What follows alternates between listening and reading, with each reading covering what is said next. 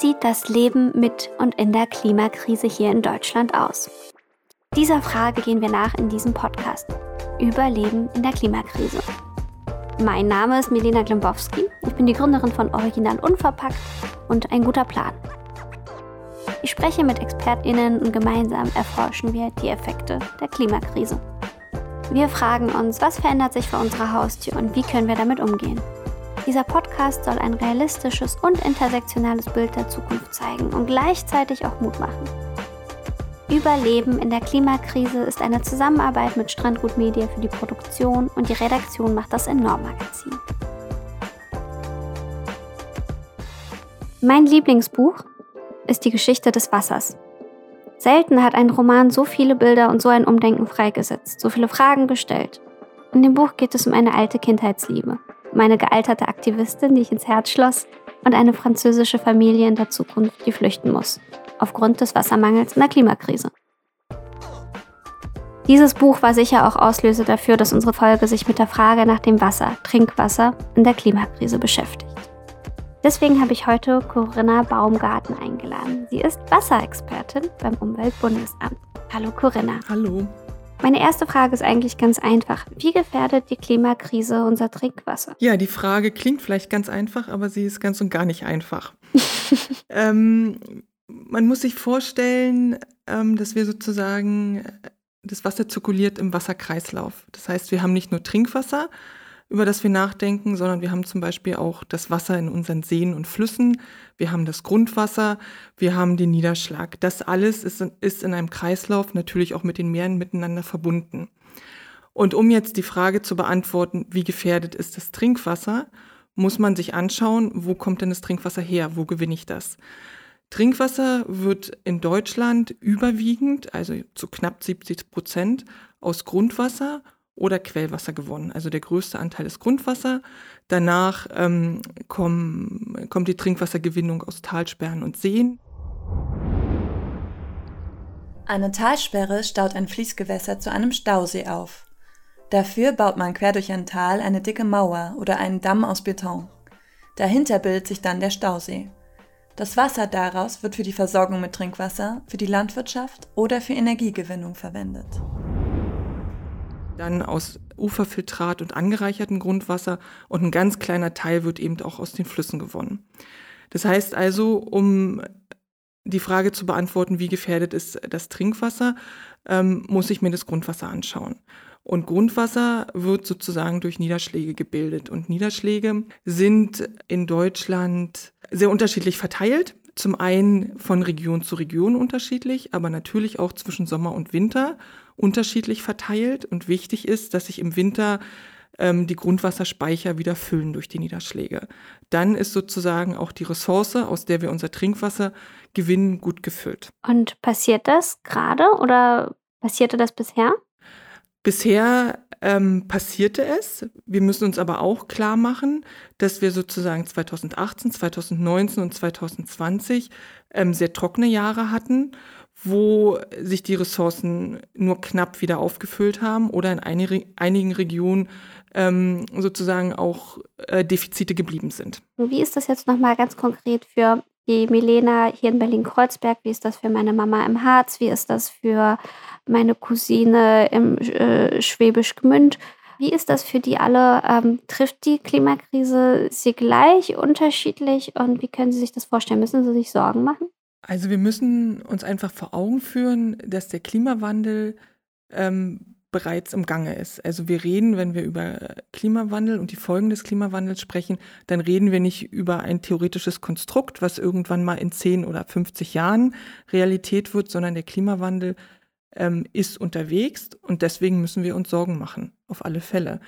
Ähm, was jetzt das Wasser in den einzelnen Regionen, was du beschrieben hast, angeht, da kann es sein, dass man mal Probleme hat mit zu viel Wasser, weil es stark regnet, ähm, die Keller volllaufen oder das Wasser äh, im Harz sozusagen den Berg runterrauscht und damit Schäden anrichtet.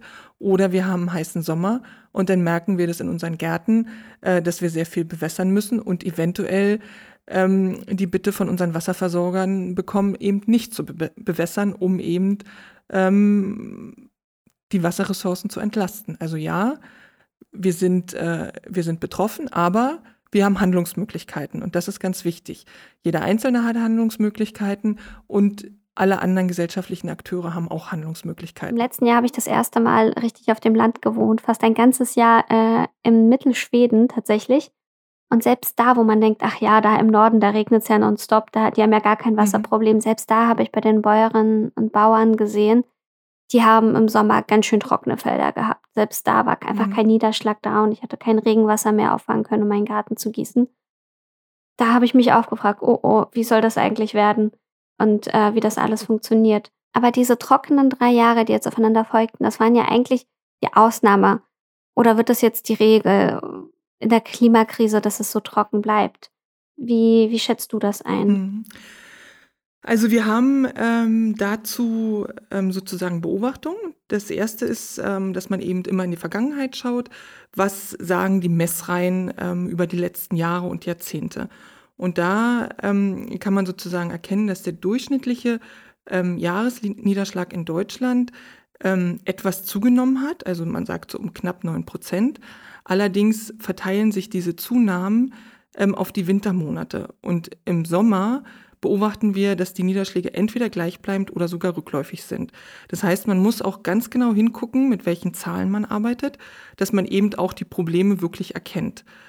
Und wie die Zukunft aussehen wird, dafür gibt es ähm, sogenannte Klimaszenarien, wo unser Wirtschaften, unser Handeln, äh, die, die konsequente oder weniger konsequente Umsetzung von Klimaschutzmaßnahmen eingebunden wird. Und mit diesen Modellen kann man dann Temperatur, und auch etwas komplizierter Niederschläge in der Zukunft modellieren. Und aus diesen Niederschlägen kann man dann auch mit weiteren Mobe Modellen den Wasserhaushalt modellieren. Ähm, und diese Modelle sagen uns, dass es tendenziell sozusagen diese, diesen Unterschied zwischen Winter und Sommer, dass man den stärker sehen wird. Also weniger Niederschläge im Sommer, mehr Niederschläge im Winter. Und es scheint auch so zu sein, ähm, dass die Niederschläge, die im Sommer dann fallen, häufiger als Starkregen und nicht als ergiebiger Landregen, so sagt man es ja üblicherweise, wenn es einfach eine ganze Nacht schön vor sich hin regnet und der Boden gut durchfeuchtet wird, sondern es gibt deutlich eine Tendenz ähm, zu Starkregenereignissen, zu Starkniederschlägen. Das heißt, in kurzer Zeit fällt viel Niederschlag auf den Boden und kann dann vom Boden häufig auch nicht aufgenommen werden, weil es einfach zu viel ist, wenn es auf so einen trockenen Boden fällt und ähm, fließt dann sozusagen ab, ohne letztendlich etwas für die Natur und für die Pflanzen ähm, zu bringen. Und trägt ja dann sogar Mutterboden ab und weitere wertvolle Erde. Richtig. Genau. Richtig. Also das ist irgendwie auch nicht der Regen, den man haben will, das stimmt. Und verursacht Schäden.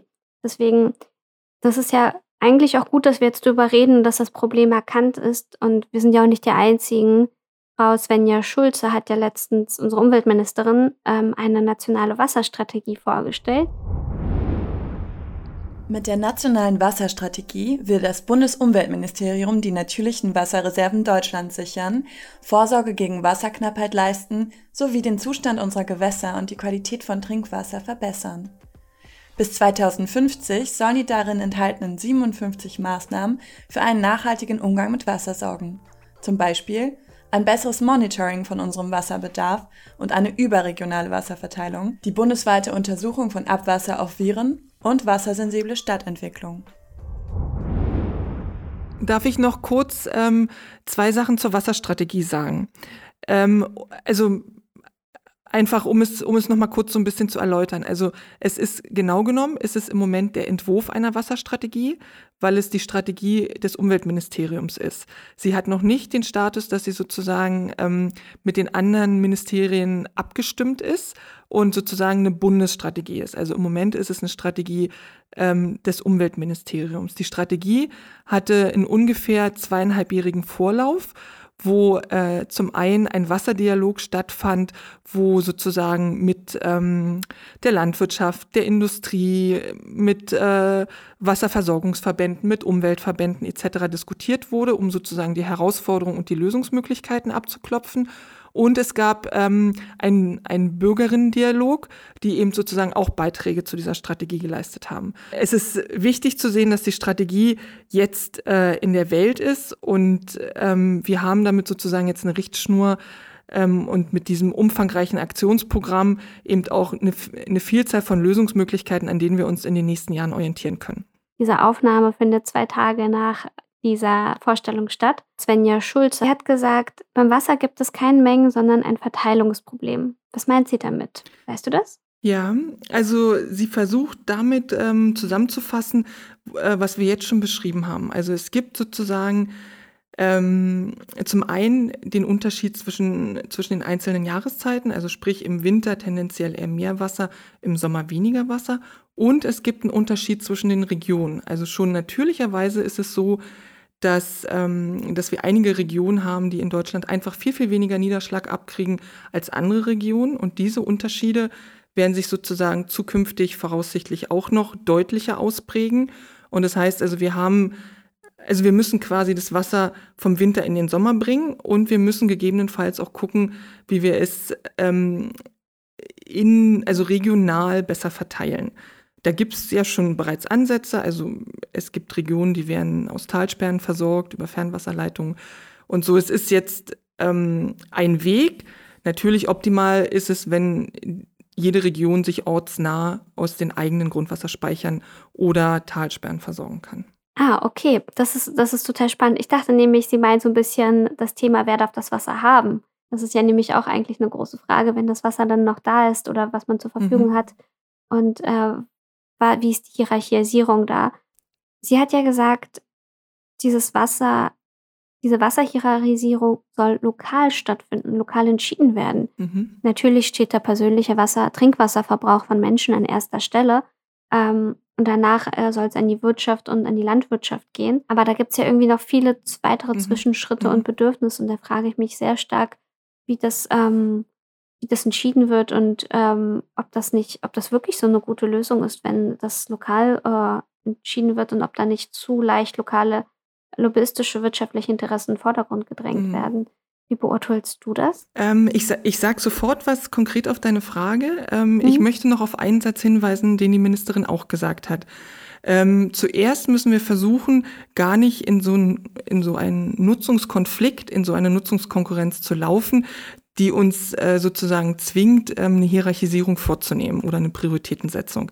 Das ist sozusagen immer der erste Schritt, zu versuchen, vorausschauend, langfristig Wasser zu speichern, zu speichern, sorgsam mit Wasser umzugehen, dass man eben nicht in diese Konkurrenzsituation läuft.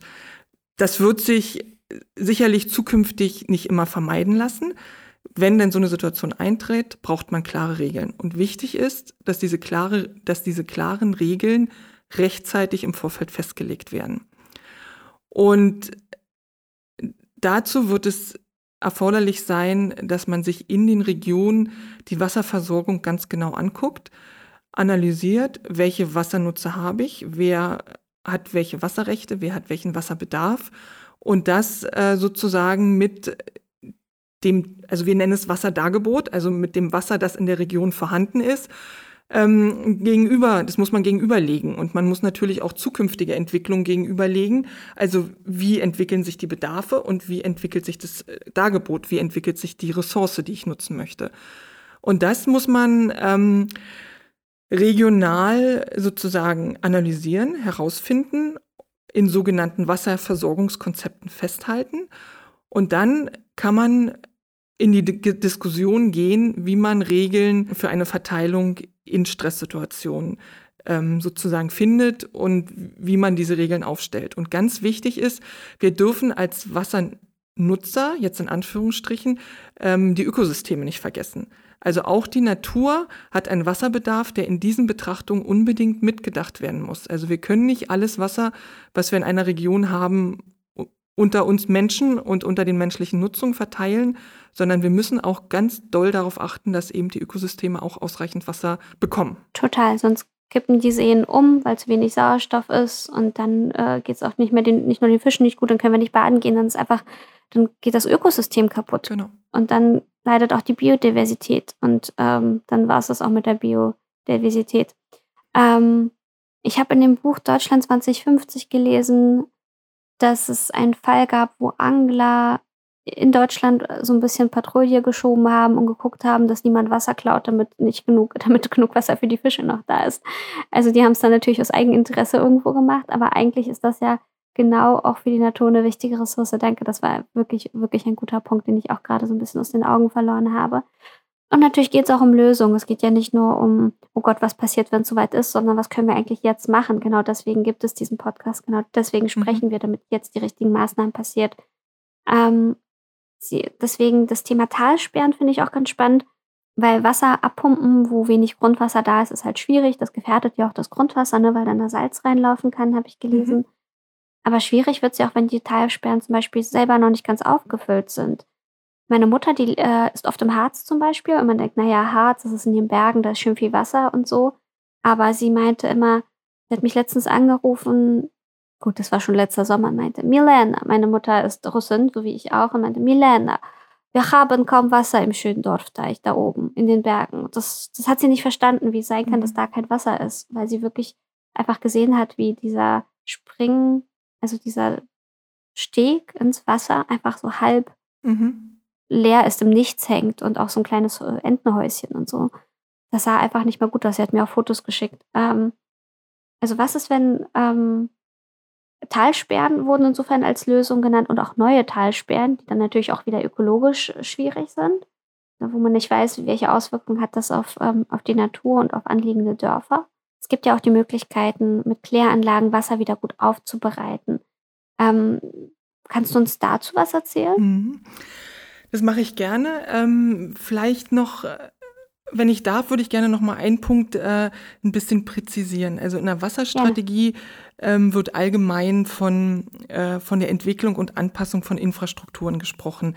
Ähm, neue Talsperren ist eher schwierig aus den genannten ökologischen Gründen. Ja, es geht, glaube ich, eher darum, ähm, zu gucken, dass man die vorhandenen Talsperren gut steuert ja, also weil oft ist es ja so, dass eben ähm, auch bestimmte Räume zum Beispiel für den Hochwasserschutz vorgehalten werden, etc. Das heißt also, die Talsperren, die es gibt, die haben auch noch Potenzial, um sie einfach besser zu regeln, besser zu steuern und dann eventuell auch mehr ähm, für die Trinkwasseraufbereitung zur Verfügung zu stellen. Und das ist das eine und das andere ist eben das Thema, äh, inwieweit muss man gucken, ob man eventuell neue Fernleitungen braucht. Du hast jetzt den, den Schwenk gemacht zur Kläranlage und hast äh, sozusagen gefragt, inwieweit äh, Wasser dort ähm, gut aufbereitet wird und aufbereitet werden kann. Also Kläranlagen ähm, sind Systeme, die seit Jahrzehnten in Deutschland laufen und das dort aufbereitete Abwasser geht als Klarwasser in die Oberflächengewässer. Ähm, die Kläranlagen funktionieren gut, funktionieren sicher und stabil in Deutschland. Aber es ist natürlich so, dass wir auch mit der Forschung auch einen besseren und detaillierteren Blick auf das Wasser bekommen und eben auch neue äh, Schadstoffe erkennen. Und so sind jetzt in, in den letzten Jahren die Spurenstoffe oder die Mikroschadstoffe sehr äh, sozusagen in den Blick gerückt. Und die werden halt zum Teil äh, momentan noch nicht in der Kläranlage entfernt. Und von daher ist es ein Bestreben, ähm, die Kläranlagen mit äh, der sogenannten vierten Reinigungsstufe, also mit einer weiteren Technik auszurüsten, um eben auch diese Spurenstoffe ähm, aus dem Wasser zu bekommen. Die Technik ist da, die kennt man, aber ähm, es ist halt eine Kostenfrage und es ist natürlich auch eine Frage, ähm, dass diese Idee umgesetzt und eben das Geld in die Hand genommen werden muss, um diese zusätzliche Technik zu installieren und einzubauen in den Kläranlagen. Mit Spurenstoffen meinst du damit Medikamente, Drogen, alles, was so ein bisschen einfach ins Wasser gelangt genau. durch unseren Konsum? Genau, also es sind zum Beispiel Medikamentenrückstände, aber es sind genauso Rückstände ähm, aus der Biozidanwendung, also ganz, ganz verschiedene. Also es ist eine sehr breite Stoff, Stoffgruppe, ähm, wo ganz verschiedene Stoffe einfach mit drin sind. Das heißt, ganz so einfach ist es nicht und es braucht am Ende des Tages Geld. Aber gut, dass es jetzt äh, in der Wasserstrategie eine Milliarde zur Verfügung gestellt wurde. Mal gucken, wie weit wir damit kommen. Irgendwie klingt das nicht, es klingt irgendwie nach total viel, aber auch irgendwie auch nach nicht so viel. Aber wir kommen jetzt mal ab von der Wasserstrategie, denn tatsächlich lass uns weiter über Lösungen sprechen. Ich finde auch das Thema Kläranlagen im Kleinen für Hausbesitzerinnen total spannend. Ich habe letztens eine Doku auf Netflix gesehen, Brave Blue World. Und da gab es zum Beispiel in den Niederlanden eine Familie, die auch eine Art Kläranlage für ihr Haus hatte. Und dann fiel mir ein, dass meine Freundin Tama in Los Angeles auch ihr Grauwasser so filtert, dass sie es wieder verwenden kann für den Garten und dass das bei ihr in LA scheinbar einfach der Standard ist, weil sie schon sehr, sehr lange mit Wasserknappheit kämpfen mhm. und eigentlich Menschen überall auf der Welt schon tolle Lösungen gefunden haben, im Kleinen. Aber das funktioniert natürlich eher auf dem Land, ähm, dieses Konzept Wasser filtern und wieder in die Natur zurückgeben oder wiederverwenden. Gibt es Alternativen, die nicht nur auf dem Land, also würde das in Deutschland gehen, ist meine Frage. Und gibt es Alternativen, die in der Stadt denkbar sind oder sind für uns Städter wirklich nur die Kläranlagen die einzige Lösung? Also die Kläranlagen sind auf alle Fälle eine sehr bewährte Lösung.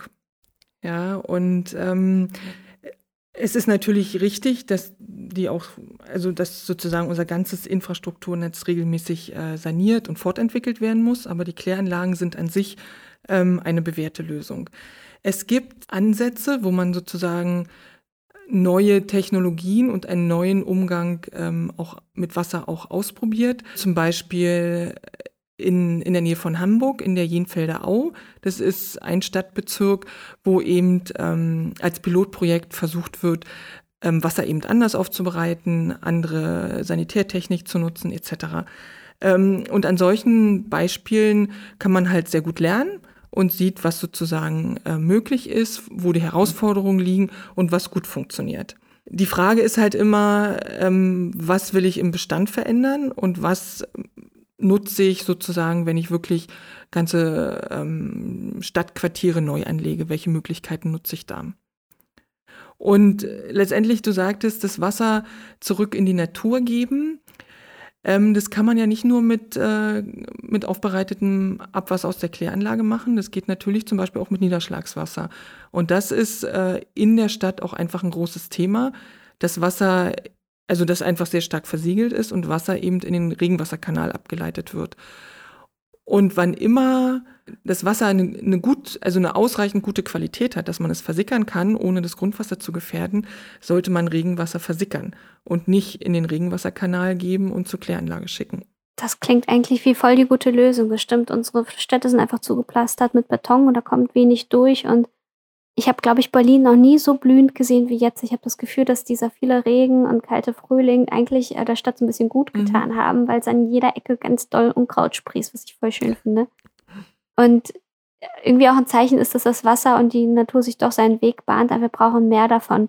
Und äh, was wären Lösungen? Hast du Ideen, wie so eine Stadt aussehen kann, die mehr ähm, Regenwasser aufnehmen kann?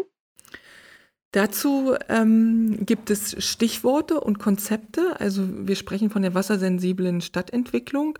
Was man auch oft hört, ist Sponge City, Schwammstadtprinzip.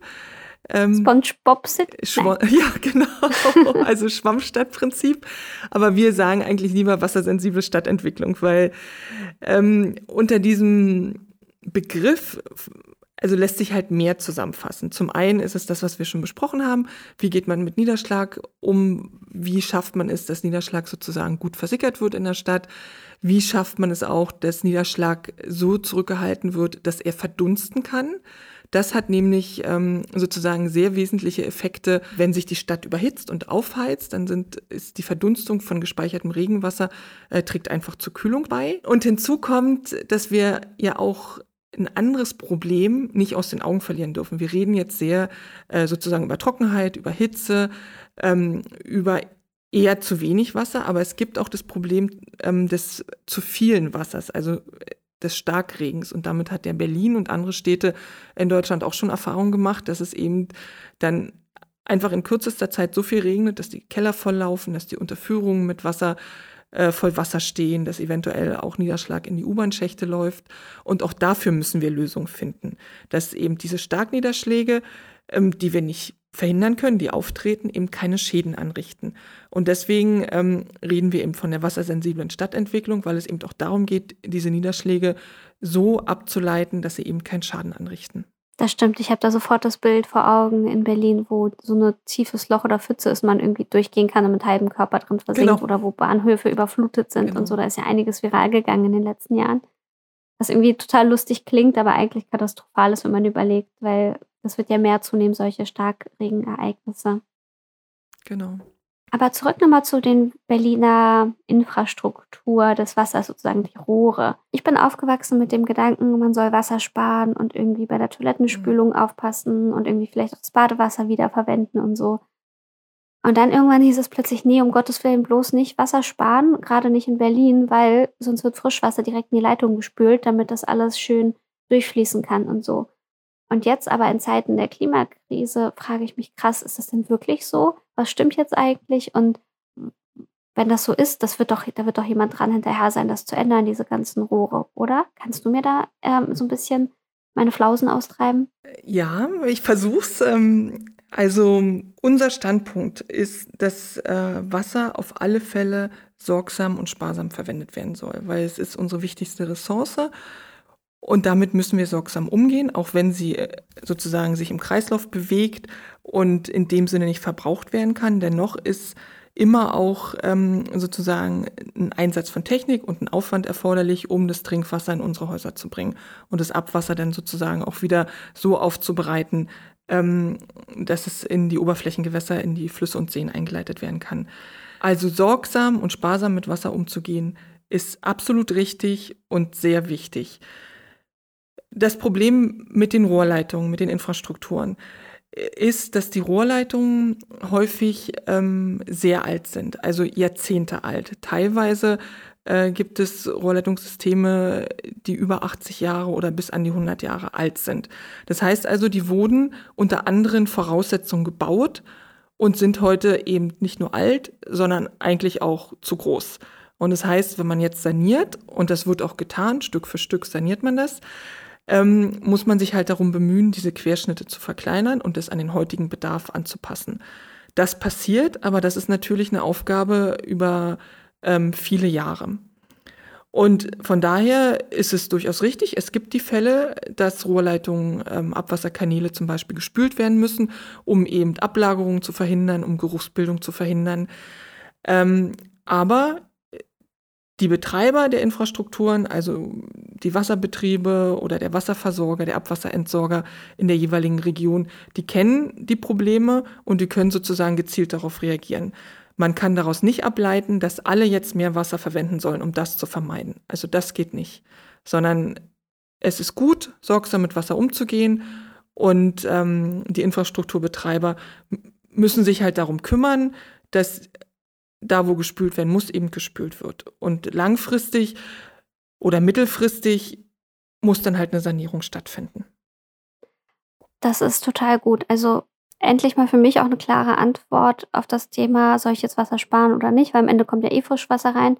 Weil wenn ich spare und mich vernünftig verhalte, sieht ja dann mein lokaler Wasserbetrieb, egal wo in Deutschland, okay, so viel Wasser wird am Ende gebraucht. Das heißt, die Rohre müssen entsprechend verkleinert werden, langfristig und so, dass man langfristig eben nicht immer Frischwasser nachgeben muss.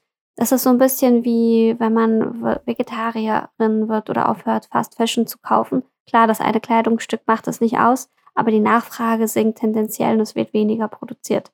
Also auch da hat mhm. mein privates Handeln doch wieder irgendwo Einfluss. Genau, also das private Handeln hat an der Stelle Einfluss. Wir sehen allerdings auch, dass gerade in trockenen, trockenen Jahren oder in heißen Sommern äh, sich die Wassernutzung im Haushalt auch erhöht wieder, was ja auch verständlich ist. Die Leute dann halt mehr Wasser trinken, dreimal am Tag duschen genau. und solche Geschichten. Genau, genau. ich kenne das. Mein, kommt, mein, Sohn kommt immer vom Spielplatz so eingesaugt, wo er schon mit Wasser gespielt hat. Ja. Und dann äh, muss ich ihn nach zu Hause halt auch echt einmal sauber machen, sonst kommt er, sonst sieht die Wohnung aus so. Genau. Und ja, wie kann man sich denn zum Beispiel auch politisch engagieren oder aktivistisch, um ja, Wasserschutz äh, zu betreiben und unsere Infrastruktur zu helfen, dahingehend, dass die lokalen Wasserbetriebe oder die Regierung darauf aufmerksam wird? Was kann man da machen? Also das Wichtigste ist, glaube ich, dass man sich für Wasser interessiert und sich die entsprechenden Informationen und das entsprechende Wissen besorgt. Das klingt jetzt so ein bisschen. Oh, da kenne ich einen tollen Link-Tipp. Genau. Die Seite des Umweltbundesamt.de genau, ist wirklich genau. toll und übersichtlich.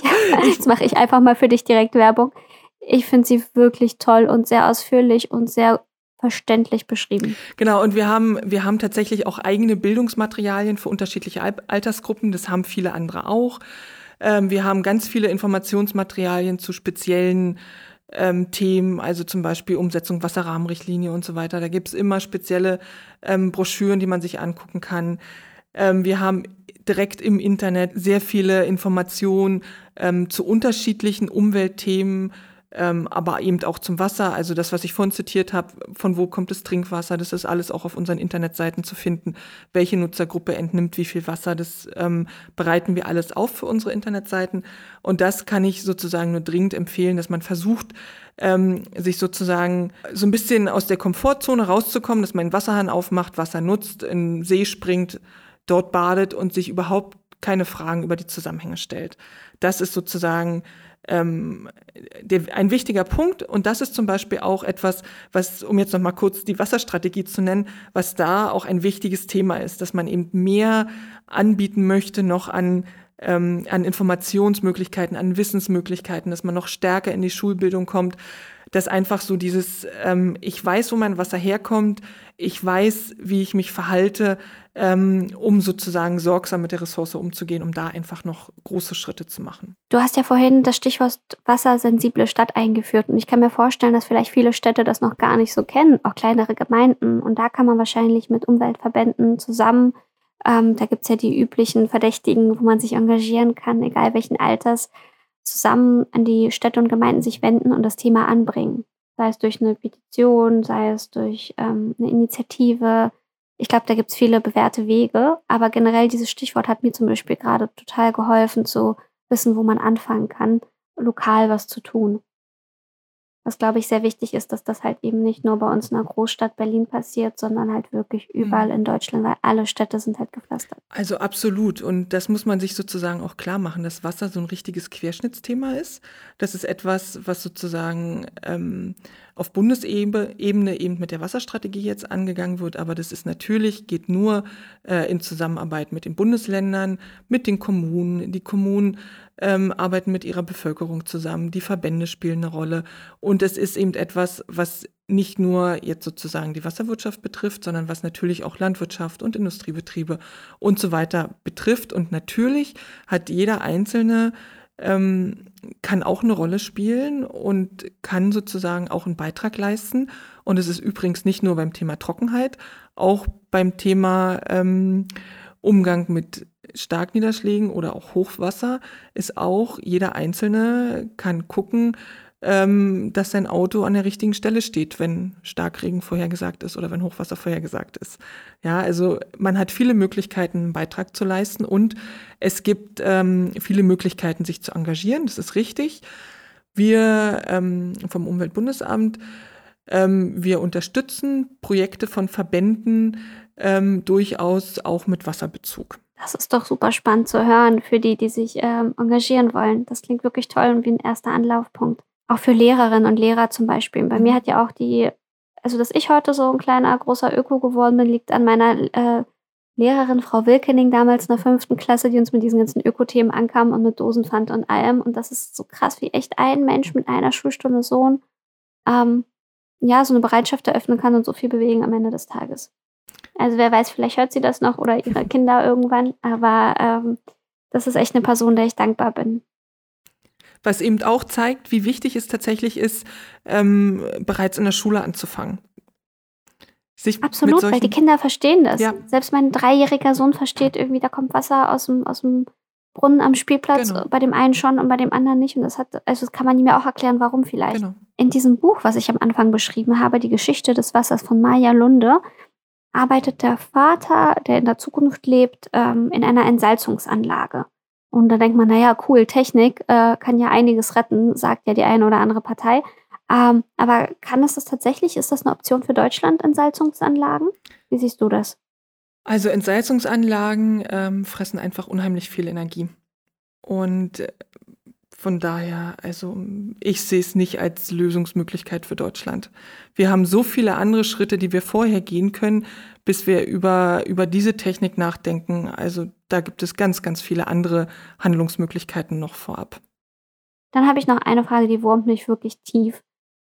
Warum dürfen manche Konzerne Wasser anpumpen, wenn das Wasser doch knapp wird?